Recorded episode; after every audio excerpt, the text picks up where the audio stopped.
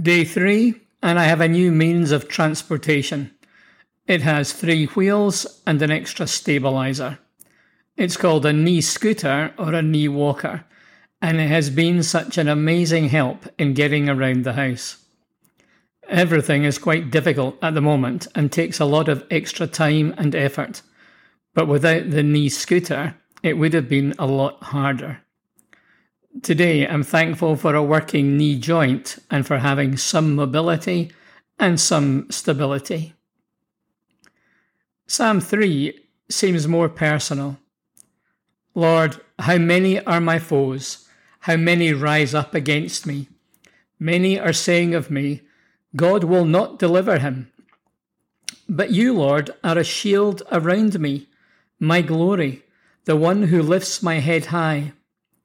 I call out to the Lord, and he answers me from his holy mountain. I lie down and sleep. I wake again because the Lord sustains me. I will not fear, though tens of thousands assail me on every side. Arise, Lord, deliver me, my God. Strike all my enemies on the jaw. Break the teeth of the wicked. From the Lord comes deliverance.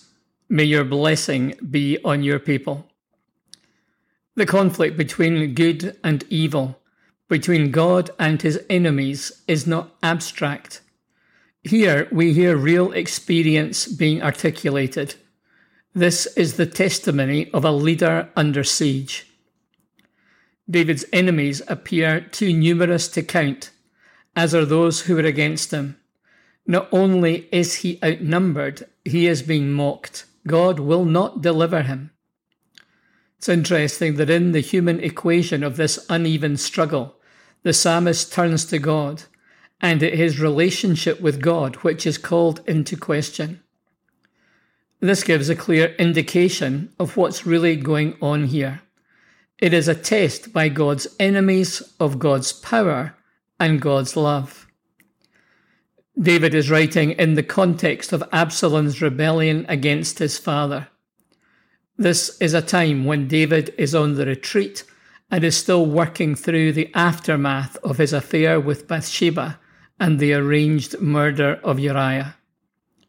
But despite all that is going on, with what is being said about him and planned against him, David speaks truth to God and affirms truth about God.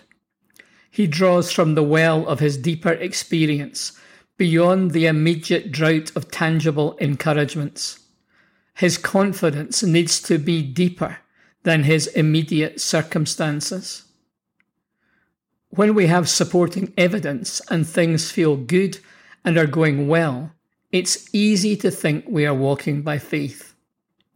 But when all is well, we often walk by sight and draw confidence from the visible.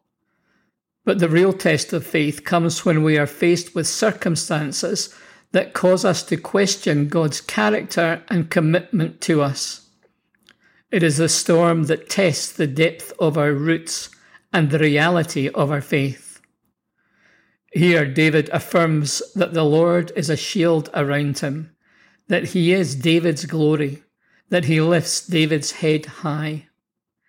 David is God's chosen king and he boldly states that he calls out to the Lord and is answered from his holy mountain, that through the night and in the morning the Lord has sustained him.